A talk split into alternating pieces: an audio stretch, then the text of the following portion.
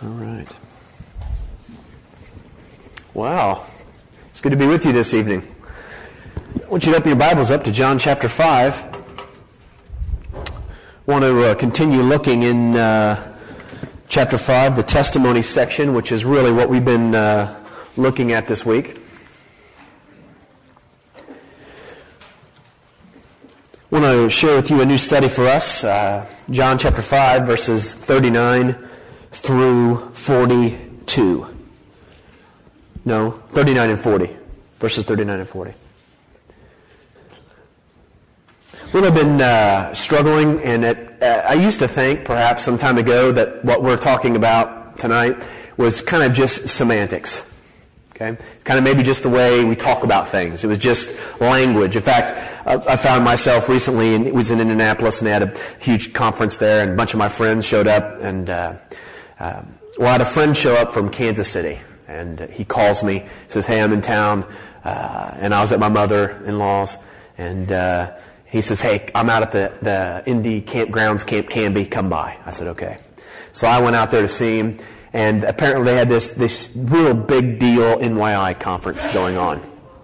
And all the NYI presidents in the United States and in Canada showed up. And of course we, work heavily with youth and NYI, so I knew a vast majority of them. So it's like a big reunion time. So I meant to go out for an afternoon, for an hour, and visit a friend, and stayed for like a day and a half. All that day, and then came back the next day, and they came out that evening and drove over to the other side of Indianapolis, and we had, a bunch of my friends did, and we had time to chat. And I got in this conversation with a friend of mine from Arizona, and we were talking about the speaker, and the speaker was Leonard Sweet, who he writes a lot concerning the postmodern thought that we live in. That's what they're calling our culture. There's the modern, and then there's the postmodern. It's a term that's used to describe the way that we think in our culture. We're quickly abandoning the way we used to think. Now we're internet generation, and we just think differently. It's just our culture. And that's the word they use to describe it, or the phrase they use to describe that. We get in this conversation, and we're in dialogue about what he was talking about, because I went to one of the services. And we have this difference of opinion, and here's the thing. Regardless of who you would think was right, and I thought I was right. I'm biased. But we're talking about this issue, and everyone else listening, finally some guy cuts in and goes, "Listen." He goes, "You guys are saying the same thing." And I dismissed it, but I knew we weren't saying the same thing. Okay? We were saying something that sounded similar, but it was really, crucially, in my mind, different. Okay? See, the idea, it seems, that and we've been sensing this in the churches, is they're casting this message that if you have problems in your life, if you've got problems in your marriage, if there's issues that are taking place, if there are things that are going wrong, hey, come to church and experience life. Experience, hey, we have the answer. Okay, that's the idea of the churches that are casting out. And a lot of the churches are giving this idea away in the community that what's going on at that church is it's really happening, okay? And the worship is exciting, and there's a lot going on, and they're moving away from the traditional ways of doing things, and there's new contemporary, more modern things going on, and we've got PowerPoint, we've got video clips, we've got acting, we've got drama, all this kind of stuff, which all that's fine, you understand. But we really need to be really careful in the way we talk about those things. Because, and this is really serious, see, you don't come to church for an experience. Okay? And that's not, the language we're using here is really not even contemporary language. See, this is, sometimes it's dangerous to use the old traditional Nazarene language. Okay? In terms of talking about an experience. Okay? I'm not interested in experiencing anything that takes place outside of Christ. Okay? In other words, I don't come for an experience of worship. I come to experience Jesus in worship. Okay? See, I don't come to experience dynamics of this, that, and the other. I come to experience Jesus himself. Okay? And those are very, very close to talk about in terms of coming and experiencing worship and coming and experiencing the presentation of the Word and coming and experiencing this and experiencing that. And so you can talk like that, but see, very quickly, you come to the conclusion of a Jesus who comes and gives you life. Jesus who comes and gives you the answer to your problems. You come to church and you meet Jesus for the first time, and He's the answer, man. He's the one who gives you what you need. And see, that's the wrong picture. That's a totally opposite picture that we get from the Scriptures. See, Jesus doesn't give you anything apart from Himself. You understand that, don't you? He doesn't give you the answer. He is the answer. Okay? Now, throughout the Gospel of John, what's really crucial and what's brought up is it's the whole topic of eternal life. And in fact, in John chapter 20, and I'll just read this to you. In John chapter 20, verse 31, he gives you kind of the, it's we refer to it from time to time. It's really the point of his whole book. He comes back down to the end of his book. He's almost done writing, and he says, "Hey, these things are written that you may believe that Jesus is the Christ, the Son of God, and that by believing in Him you may have life in His name." Okay, so the whole deal of the Gospel of John is wrapped around this subject of life, okay, and eternal life. And Jesus, he says in this Gospel, "Hey, I've come that you might have life and have it to the fullest." Okay. Now, when I became a Christian as a young man, my life was going down the tubes. Okay, it was bad. Okay, I had problems, and see, I came to know Jesus thinking that He was going to fix my life, which again was a product of some of the churches that I had probably encountered in my day, that I would come and Jesus would, you have financial problems, see, you come to Jesus, He'll fix your finances, and then you'll be happy, okay? You come to Jesus and you have health problems, and, well, you become a Christian, and then He'll fix your health problems. See, that's not the picture we get from the Scripture, okay? The picture we get from the Scripture is, hey, you come to Him, and you find out that He Himself is life. And when you enter into a relationship with Him, He Himself becomes the answer to everything going on in your life. Okay? This is what we're talking about, and really what we had been talking about in John chapter 5. John chapter 5 begins, and again we've been looking at this. The first 15 verses are the story that took place the second time Jesus enters into... oh, thank you, sir. All right. First 15 verses contain the story of Jesus' temple experience. Just use the word experience.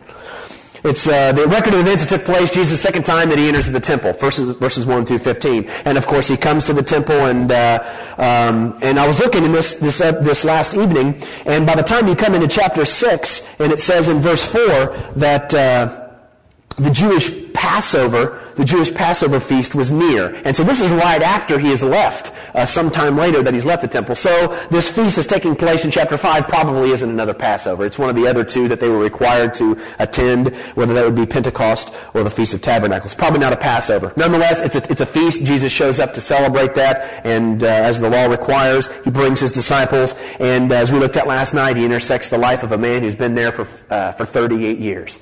And He heals him. It's powerful.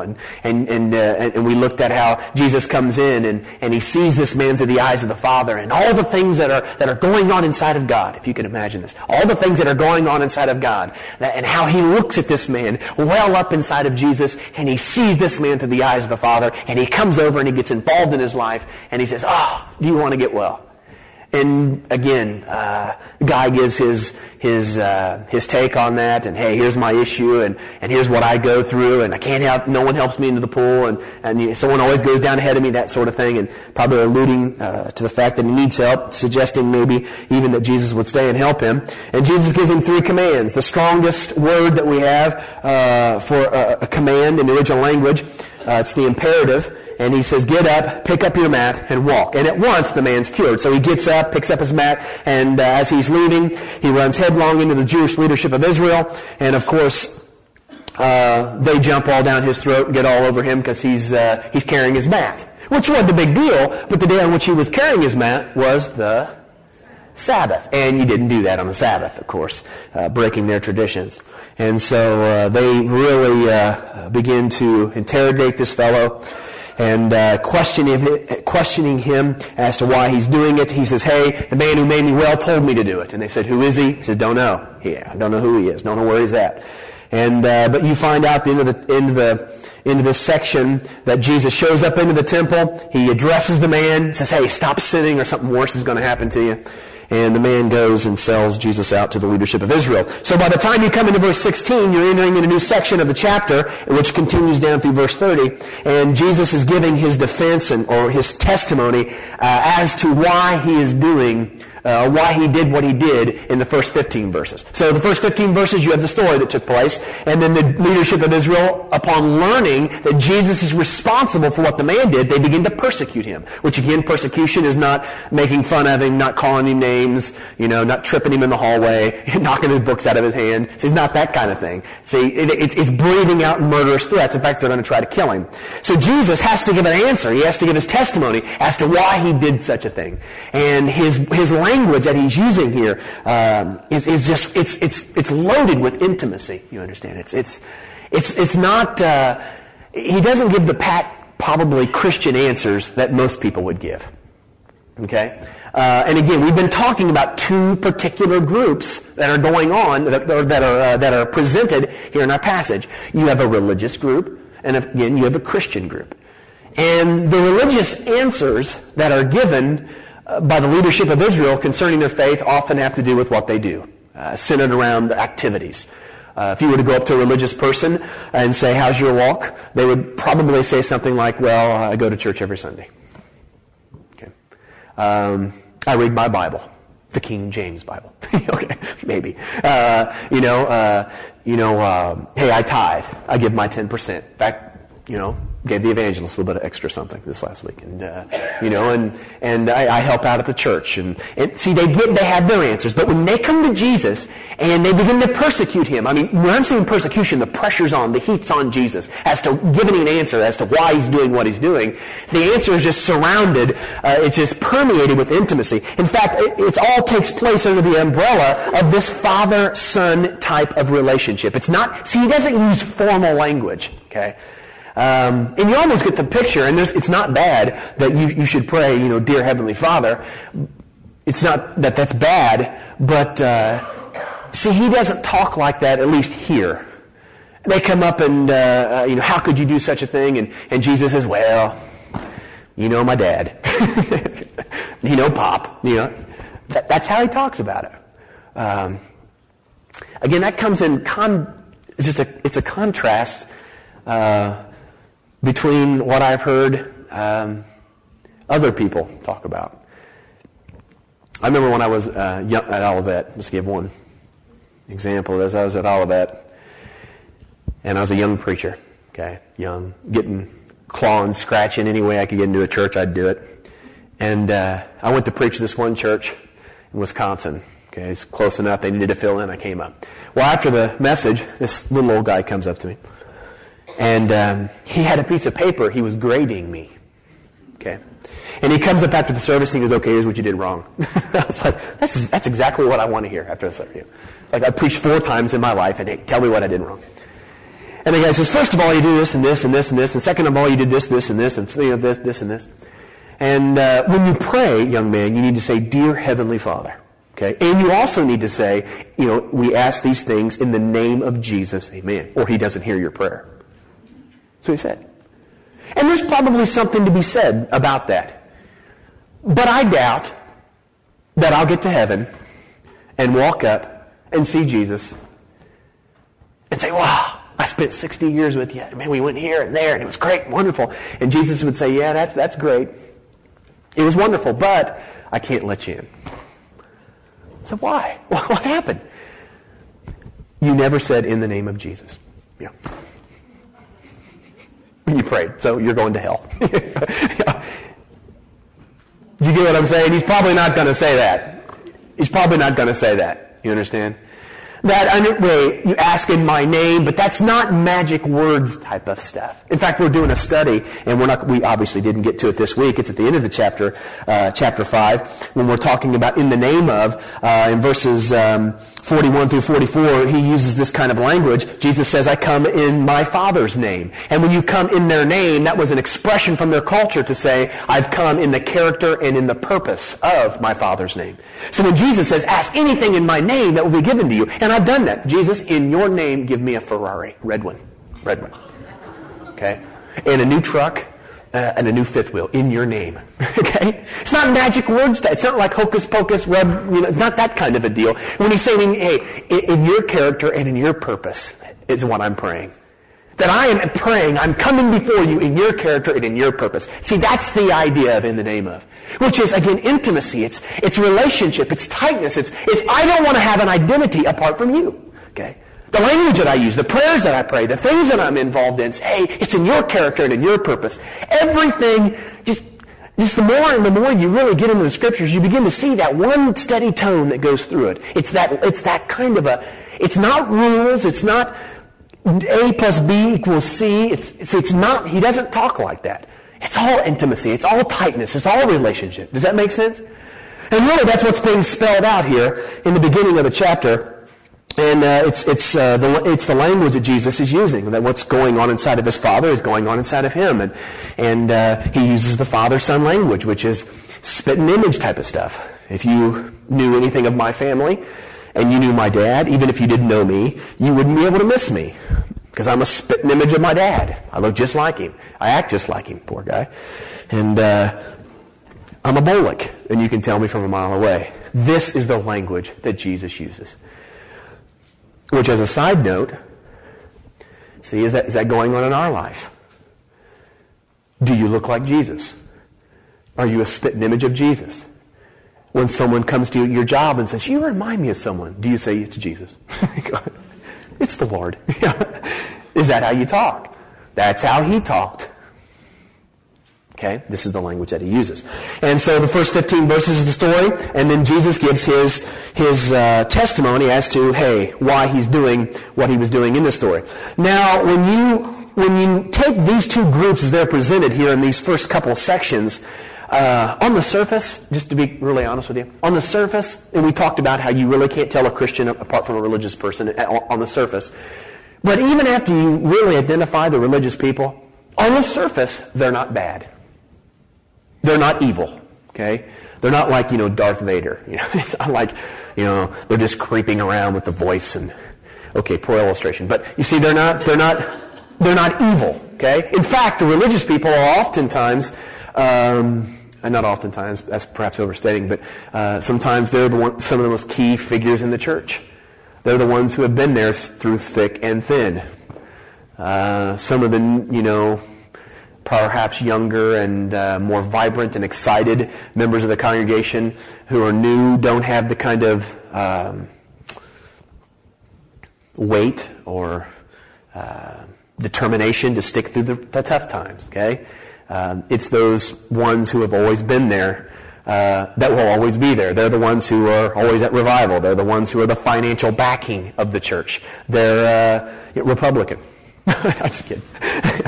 Maybe Democrat. They're just trying to be funny.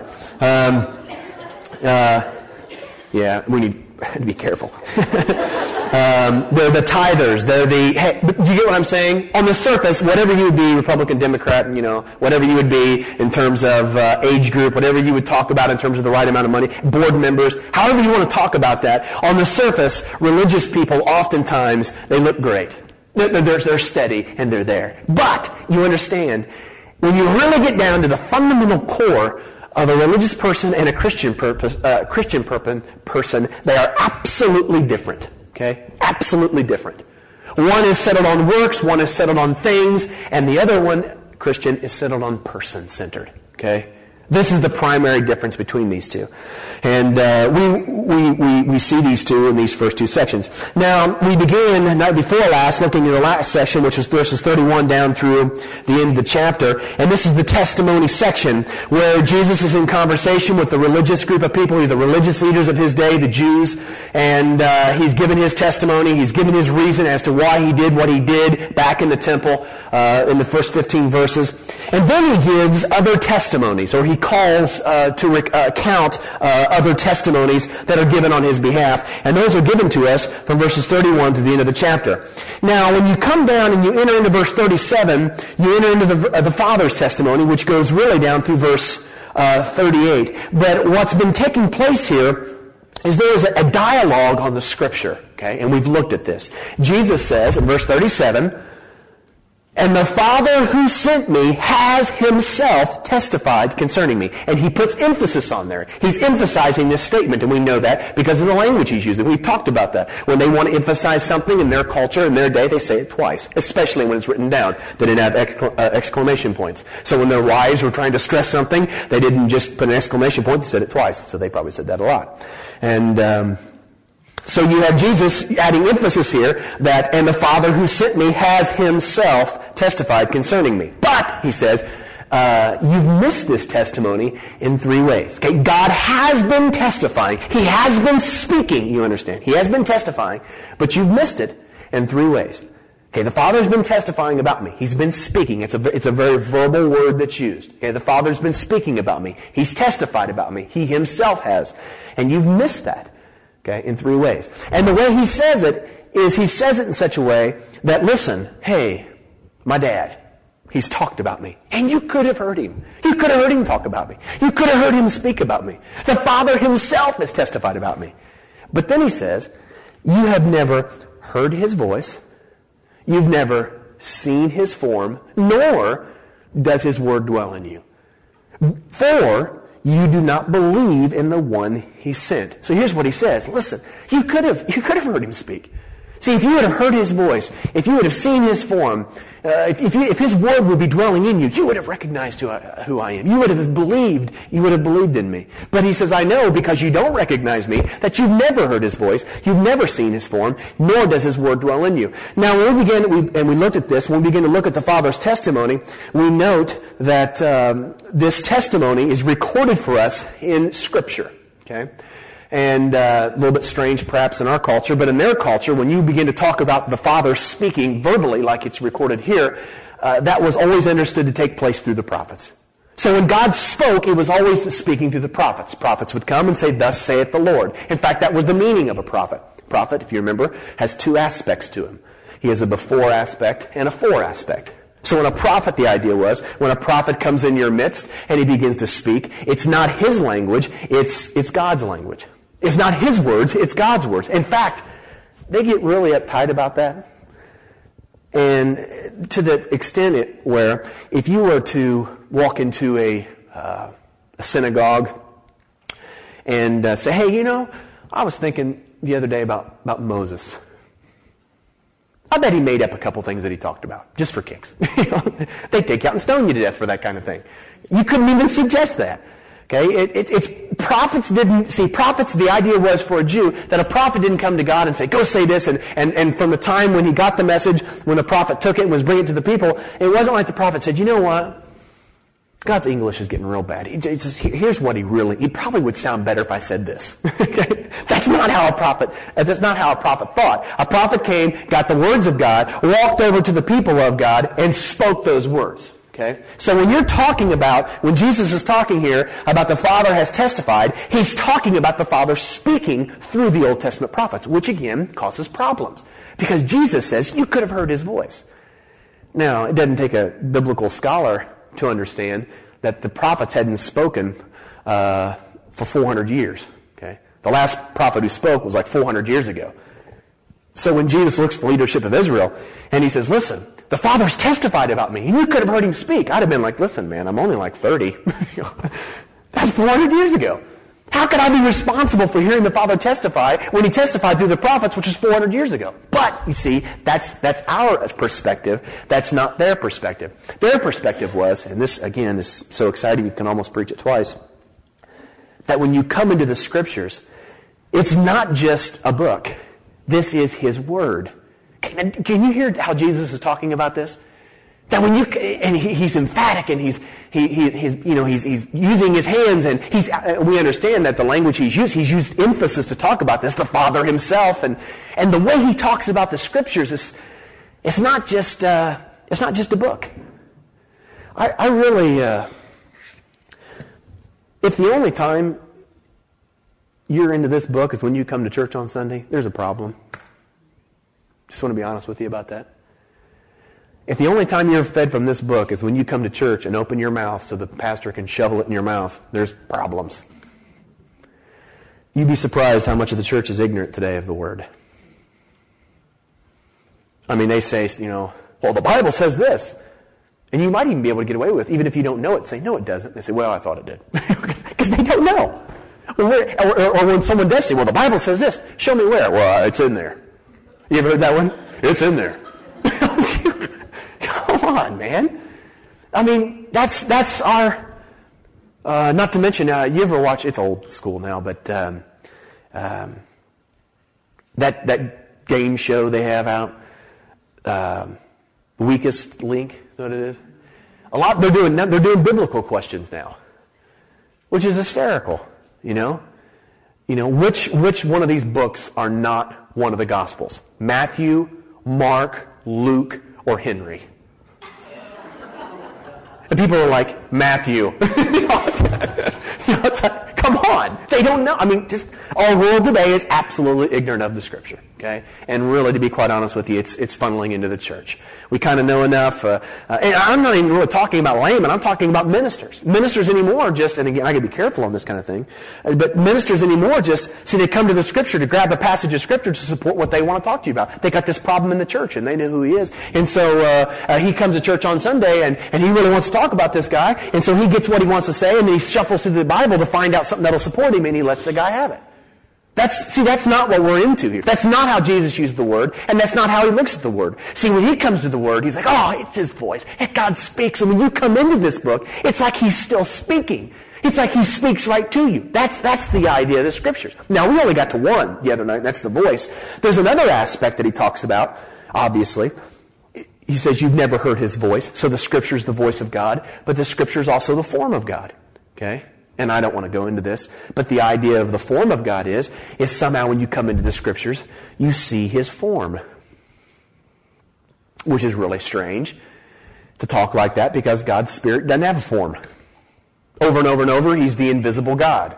In fact, back just a couple pages in chapter 4, he's talking to the woman at the well, and he says, God is Spirit, and His worshipers must worship Him in spirit and truth. Okay? Doesn't have a form. Okay, you can't look out and say, hey, there He is over there. Okay? But the idea is that God's form is represented again in the Scriptures. And when God speaks, God testifies. It's always through the prophets. And you go back and look at the prophets, and you begin to see these prophets. And somehow, God displays what He looks like through him. You ever read the book of Hosea? God takes... You never read the book of Hosea? God takes... the prophet Hosea and uses his life as a canvas to paint what he looks like. He takes Hosea and he has him marry a prostitute. And he goes to this whole big old deal. And at the very end of the book, he said, that's what I look like. That's what I look like to Israel. That's how much I love Israel. And so somehow, you know what he looks like. And you understand the leadership of Israel, religious people, they didn't know what he looked like. And you know that because Jesus showed up in their midst and they didn't recognize him. See, what does he look like? Okay. This is the way he talks about the Scriptures. And, of course, the last one is the Word. And when he talks about the Word, he's not talking about, words on a page word. He's talking about the literal. He says, nor does his Word dwell in you. It's not memorization. It's not just going inside. It's not theological concepts. It's not doctrine. Are you with me? It's not that kind of a deal. It's not like I know what I believe. It's literally dwells within me and changes me. It's a guiding purpose in my life. It's the Word, as Jesus says, that's humbling firmly planted in me, that grows up in me and changes. See, that's the idea that's taking place with this book. Now, that's how Jesus talks about it. Now, why we went through that is because this dialogue of the Scripture continues to take place. Because in verses 39 through 40, which is the passage we're looking at this evening, Jesus says, "You diligently study the Scriptures because you think that by them you possess eternal life. And these are the Scriptures that testify about me, yet you refuse to come to me to have life." So he's still talking about Scripture, okay? He's been talking about the Scripture from the perspective of how he sees them. It's the voice of God. It's the form of God. That when you come into it, you hear his voice. And see, for Jesus, the Scripture's all about him. When you come to the book, you don't come for any other reason than him. See, it's not a map. It's not a map to get you to home. It's not, see, it's him. The reason you come is they speak to me. The reason I'm reading this book is to get to know you. See, that's the way he comes. So he's been talking about the Scripture in the way he sees it. And when you come into our passage, he begins to talk about the Scripture the way they see it. And this is how he says they see it. Verse 39. He says, "You diligently study the Scriptures because you think that by them you possess eternal life." So the reason they're coming into the Scriptures is to have life, which is really the whole bottom line of Christianity. Okay? And there's things you can probably talk about here, and I explored these, but really they're probably off the subject. And what I mean by that is, in Jesus' day, there was different doctrines and theological stances. They had conservative and liberal, even in Jesus' day, and different branches. I mean, they had the Essenes group and the Zealots. They had the Pharisees. They had the Sadducees. They had, I mean, just on and on. And inside those groups, they had liberal and conservative. And, you know, I mean, they had the Galilean Pharisees. They had the Judean Pharisees. They had, I mean, just, it goes on and on and on. And all their differences of opinion varied.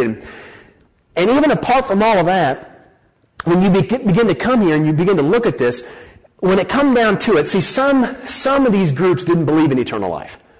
And some did, and then some had different opinions on eternal life. But by and large, what Jesus is saying here is when you come into the Scriptures, the reason you're studying these is you can have eternal life. You can have life. Okay, this is what he's talking about. My first response to that was, what's wrong with that? Okay? What's wrong to diligently study the Scriptures, especially when you take their idea of studying the Scriptures over against our idea of studying the Scriptures? See, our idea of studying the Scriptures is devotions, which I won't even embarrass us with that, okay? Their idea of studying the Scriptures is quite different. By the age of 7 or 8, they had the Pentateuch, the law, the first 5 books of the Bible memorized word for word. That's their understanding of the Scriptures. And, hey, I don't even have to give you that kind of stuff really quickly. You know how my really quicklies go. This is their understanding of the Scripture. The Shema, you know, Deuteronomy chapter 6. "Hear, O Israel, the Lord our God, the Lord is one. Love the Lord your God with all your heart, with all your soul, with all your strength. These commandments that I give you today are to be upon your hearts. Impress them on your children. Talk about them when you sit at home and when you walk along the road, when you lie down and when you get up. Tie them as symbols on your hands and bind them on your foreheads. Write them on the door frames of your houses and on your gates." Probably a little more than daily bread. What do you think? In fact, you look at the Orthodox Jews today and they walk around with a little black box on their forehead. They take that literally. You go into any Orthodox Jew's house and guess what? Above every one of his door frames is tacked the Shema. They write that stuff, okay? I mean, they talk about it when they're on the road. When they lie down, they're impressing them upon their kids. I mean, it's on their forehead, it's on their head. See, that's the idea of the Scriptures to them. So when you come in this passage and Jesus says, "Oh, you diligently study the Scriptures," see, there's on the surface, see, that doesn't look bad. But when you begin to break down, now hear this. I got into that word, and actually in the original language, it's one word, diligently study. It's the word irunate, which means a load to all of us. I mean, just a ton. It's from the root word arunao, which we knew that. And it's used 8 times in the New Testament. Okay? Diligently search, or to look into. It's used 8 times in the New Testament. And you know what I found interesting about this? There's a couple different words he could have used. Okay, so actually 3 different words. But he uses this word in this passage. He uses other words that are similar for looking and searching and seeking, those kinds of terms. But every time in the New Testament, when this word is used, all 8 times, it is always about seeking information. Okay?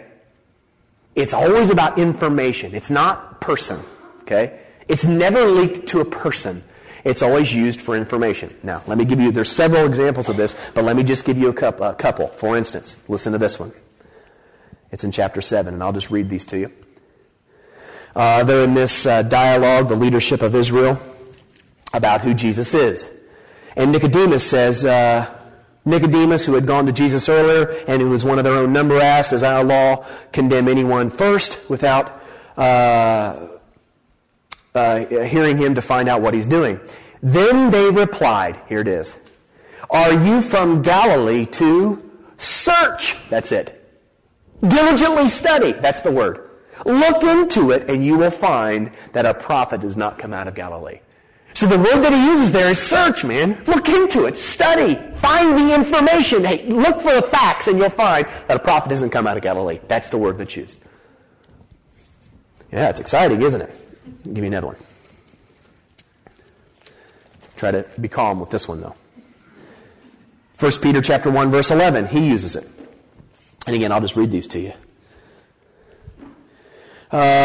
Concerning the salvation, the prophets who spoke of the grace that was to come to you searched intently and with the greatest care. And for what? Trying to find out the time and circumstances to which the Spirit of Christ in them was pointing. Information. So again, this word has to do with information. And the last one, just for kicks, because I know you just dying to hear it, is in Revelation chapter 2, verse 23, which is very plain. And again, he says... He says, "I will strike her children dead," talking about Jezebel. So Jezebel's seen with the church of Thyatira. Then all the churches will know that I am he who searches hearts and minds. And this is really interesting. In our translation, it says searches hearts and minds. The literal translation there is searches hearts and kidneys. Bet you didn't know he searches your kidneys, huh? Yeah, don't ever doubt that. Okay, it's not, he's not searching for hearts and kidneys. He searches your hearts and kidneys, which is your heart and mind. That's the idea. That's their cultural understanding. So he's searching them. So every time this word is used, it's used to pinpoint or to talk about how it's a searching for information. Now, that may not seem like a big deal on the surface, but let me take these two and set them beside each other, and you begin to look at them. When Jesus talks about the Scriptures, it's never just about information. It's never just about info. It's never just about acquired knowledge. Okay, it's about Him. This is where quizzing can begin to become bad. Or maybe not bad, but not be helpful. Because again, we're not after, hear me now, we're not after knowledge. Are you listening to me? Okay, we're not after knowledge. We're not after that kind of stuff. See, we're after Him. And so you can read the Bible all you want and know all kinds of Scripture. But see, the deal is not about knowing Scripture, it's about knowing Him. And you can get into the Scripture without getting into Him. And you have a whole group of people here that diligently study. I mean, they know this thing backwards and forwards. But they don't know Him. They did not get in it to know Him. They got in it for information. That's the words that they use. Jesus, you diligently study the Scripture for information. Why? They want eternal life. This is why you get into it. Now, what's so ironic about this whole thing is, and probably I should mention, is that's one of the greatest dangers of my life. Did you know that preaching can turn into just whipping up another sermon for next Sunday? Especially the kind of pressure you're going to put on your pastor. And he's here. I mean, he's not here tonight, so I can talk to you about this. See, they're under such pressure to produce 3 sermons a week. Wouldn't it be horrible that if your pastor was so concerned about getting the 3 sermons out, he really didn't have time for just... In fact, I've had pastors tell me that their preaching and they're getting sermons for Sunday is different than their devotional time. Which tells you what about their sermons? Their sermons is acquired information that they give to spill on you, and it's different than their... See, that's not preaching. Does that make sense? See, that's not what we're after. The reason we get into the Scripture where passion comes and excitement, see, it's not just that I'm ADD. In fact, I'm not ADD. It's not that I'm hyperactive. And it's not that I drink a bunch of coffee and get all wound up and jump around. This is exciting, you understand. And that's how Jesus talked about the Scriptures. It just wasn't another good sermon. It wasn't something he downloaded from sermon.com of his internet day. See, it wasn't that kind of a thing. It's not just information. He never talked about it that way. And what's so sad is the leadership of Israel diligently studied the Scriptures to find eternal life. And the only thing that the Scriptures talked about was Jesus. This is what he says. You diligently study the Scriptures because you think that by them you possess eternal life. Yet these are the Scriptures that testify about me. Yet you refuse to come to me to have life. And so what the Scriptures talk about is get to know Jesus. See, the Scriptures are not a map to get life.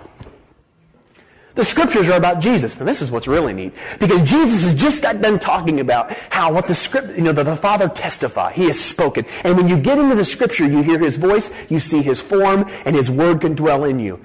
And what's the only thing that He's talking about? Jesus. That's all that He's talking about. That's all that the Father's into. That's all that He wants to talk about. Which tells you the Scriptures have one message, which is Jesus. It talks about one thing. So if you ever come into the Scripture and it doesn't talk about Jesus, you read it wrong. Because every book talks about Jesus. In fact, I got kind of interested in this, and here's where I was leading with this. Now listen to me. So if I have a problem with my marriage, and I come into the Scripture, what's it going to tell me is the answer for the problem in my marriage? Jesus? Sounds like a religious answer, doesn't it? So if I have problems in my finances, and I come to the Scripture to learn, hey, what's the answer to my finances? What's the Scripture going to tell me? I struggle with this, because that sounds kind of cheesy, doesn't it? It's word for my generation, cheesy. Sounds kind of just, it's the typical Sunday school, if you say Mary, Joseph, Jesus, you're going to get 95% of the questions right. That's kind of the answer that that's what it sounds like. I got really interested in this, and I began to search through the Scripture, especially through the Gospel of John. Are you prepared for this? You're not ready for this, but I'll give it to you anyway. To listen to how Jesus talks. We're getting ready to go into John chapter 6, which is the feeding of the 5,000. And of course, they're really concerned about their next meal. Anybody who lives life on the road does. Thank you. You got that. Most of the time they don't get that. They're asleep by this time. But Jesus is talking to them, and they start talking about the bread that comes down from heaven. And does Jesus say, hey, I've got the bread of life. Got a whole storeroom full of it. Is that what he says? Listen, he says, then Jesus declared, I am the bread of life. Come here, stick your teeth in. Whoever eats my flesh and drinks my blood has real life. Why? Because he's the bread that came down from heaven. He doesn't have bread. He is the bread. Are you with me? See, he doesn't give bread. He is the bread. That's what he talks about. Chapter 6. Okay? There's tons of these. And I know you want me to go through every one of them slowly. But you begin to search through, and I got really interested in this one. You come down into the whole John chapter 11, which is the raising of Lazarus from the dead. And Martha and Mary, and they're all upset. And if you had been here, Lazarus wouldn't have died. And Jesus did not say, see, Jesus, get this, Jesus can't raise the dead. He doesn't have the power to give resurrection. What does he say? He says, I am, verse 25. Jesus said, I am the resurrection and the life. So he doesn't give resurrection. He is the resurrection. But he never gives. John never talks about it. He always gives himself. So the idea that you get, and he talks like this in John chapter 14. He looks at the disciples and says, I am the way. I am the truth. I am the life. He doesn't give you truth. He is the truth. He doesn't give you life. He is the life. He doesn't show you the way. He says, I am the way. There's nothing outside of him. Not one single thing. He's the light of the world. So you begin to scour, and probably an aggressive word, but you begin to go through the Scriptures, and you begin to look at this over and over and over and over, all the way throughout the end. He doesn't give anything apart from, you know who else talked like this? Listen to this. Paul. He is the image of the invisible God. the firstborn over all creation. For by him all things were created, things in heaven and on earth, visible and invisible, whether thrones or powers or rulers or authorities. All things were created by him and for him. He is before all things, and in him all things hold together. He is the head of the body, the church. He is the beginning and the firstborn from among the dead, so that in everything he might have supremacy. For God was pleased to have all of the fullness dwell in him, and through him to reconcile to himself all things, whether things on earth or things in heaven, by making peace through his blood shed on the cross. Once you were alienated from God and were enemies in your minds because of your evil behavior, but he has reconciled you by Christ's physical body through the death, to present you holy in his sight, without blemish and free from accusation. If you continue in your faith, established and firm, not moved from this hope held out in the gospel. This is the gospel that you heard and that has been proclaimed to every creature under heaven, in which I, Paul, have become a servant. It sounds like it's a lot about Jesus, doesn't it? That's just in Colossians. And a buddy of mine, good friend of mine, out of Joliet, Illinois, went through and he started studying the book of 1 Corinthians. And out of the first 10 verses, he mentions Jesus' name 10 times. Jesus is the answer, you understand. So you have this two different perspectives. Hey, on the scriptures, on the church, in terms of the relationship with the Father, in terms of rule, all these different things. And hey, it's all about him. What am I getting at? I love what I do. You think I'm teasing when I say I don't have a job. I don't. I just get to study and seek him and tell you my devotions, and you give me millions to do it. Let me share with you what this is doing in my life. I'm sharing this with you because I wonder if you're like me. I'm going to give you an opportunity to respond tonight, and I think you're going to want to. I'm wondering if this passage is doing to you what it did to me. I wonder if you're like me from time to time and turn away from Jesus Christ as your answer. Biggest thing I struggle with. See, when I'm driving down the road and my wife's pregnant, 4 months, sitting in the passenger seat, and the truck breaks down and it's 2 o'clock in the morning and we're out in the middle of nowhere in a state that's 2 or 3 states away from anybody we know, we don't have good cell phone reception, and it's cold. And you get worried.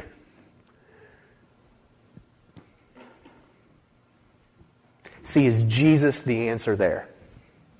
Now again, you can say, yeah, Jesus is the answer, and that can be an easy religious answer, but is Jesus really the answer to that kind of a problem?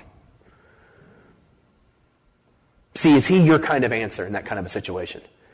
Don't, no offense, but don't give me that superficial junk that we oftentimes give. You know, when a parent is sick or dying, or someone in the church is drastically ill, oh, trust in Jesus. Don't give me that. I really don't like that kind of superficial, oh, praise the Lord. How was your day today? Oh, wonderful. You know, not just, see, I'm talking real deal stuff. Is Jesus the answer there?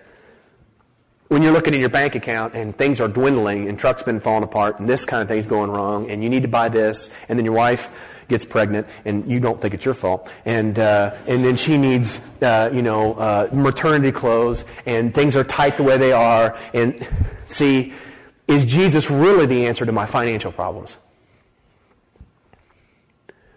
Oh, here's one I really struggle with. I was in the Marine Corps, and I'm not a wimp. Pretty tough guy. I'm not the toughest, but I can handle myself fairly well. And I've still trained myself to rely on that before him. You know how easy it is to rely on this than it is to rely on him. You know how easy it is to rely on your personality, your wits, versus him. Wouldn't it be tragic to base some ministry off that? That my ministry would not be based off of his leading, but off of my good preaching. In other words, am I an evangelist because I preach really well and I work at it and I know the right people and the connections? Or am I an evangelism because out of the direct result of a leading of Jesus Christ in my life? I don't know how critical you may think that is or not, but I'm telling you that's the gospel. Paul says, this is the gospel. You have no other answer than Jesus. In the name of Jesus. There is no other answer than Jesus. If you're having problems in your marriage, I'm going to tell you it's because Jesus Christ is not the center of your marriage. I don't care what it is. Because when Jesus Christ becomes the center of your marriage and the center of your life, things get better. Jesus is the answer to every single question you have. He's the answer to every single problem you have. There is nothing outside of Him. You have the Jewish leadership of His day that's searching the Scriptures for life, searching for Scriptures for the answer, and the only answer it has is Jesus. What in your life are you substituting? We've been talking about this all week. See, what in your life are you substituting for Jesus? Would you believe me if I told you, young men, that the answer to your sex drive is Jesus?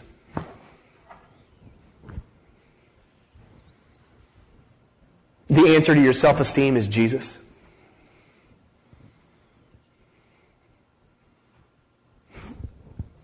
The answer to your eating habits is Jesus. Tonight, I'm going to get in the truck. I'm going to drive about 12 hours with Jesus.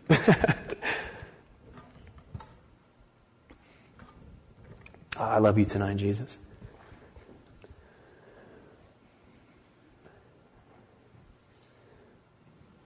In the name of Jesus. I want you to be the answer in my life. I don't come to you to manipulate you. I don't come to you to beg from you. I don't want anything from you. I don't want an answer. I don't want a solution.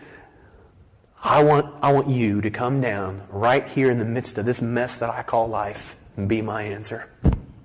I want you to come down like your Father came down in your life. In the name of Jesus. Heads are bowed and eyes are closed. I really worry about teens in churches that come to church and are the good kids and they don't know Jesus. And you talk to their parents and they say, well, at least they're in church. Well, I can't tell you how many times I've seen the at least they're in church die and go to hell. Because being in church doesn't mean anything to me. Showing up to a building is not what he's talking about. Teen, do you know Him? I mean, like, really know Him? I mean, are you living for Him? Is He your answer? I mean, are you tight with Him? Are you walking with Him like He is the literally breath that you have to breathe?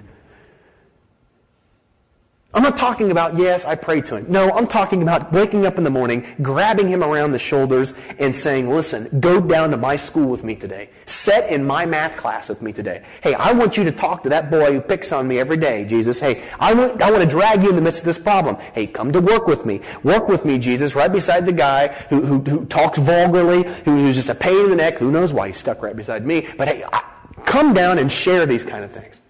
Jesus, come down in the middle of my marriage. God, get right in the middle of these bodily drives of mine. They're out of control. Jesus, work in my church. You're my only hope.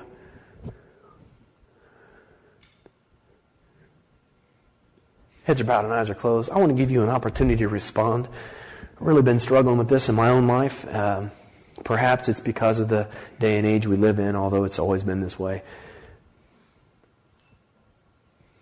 There's just a few things He can't tolerate in my life. And the number one issue is that He can have no rival. There's no other answer besides Him. Period. I don't need money. I need Jesus. I don't need health. I need Jesus. I don't need direction. See, I don't need, hey, I need Jesus. I'm going to ask you tonight, if you're not living there, come and be a Christian. Come and be the real deal. Don't settle for being a cheap imitation. Don't settle for just knowing information. Don't settle for knowing when to stand up and sit down in your church. And know how to run things. Don't settle for that. I'm telling you what, He is so bigger than that. He's so much more. Jesus, we love You this evening. We thank You for the truth of Your word.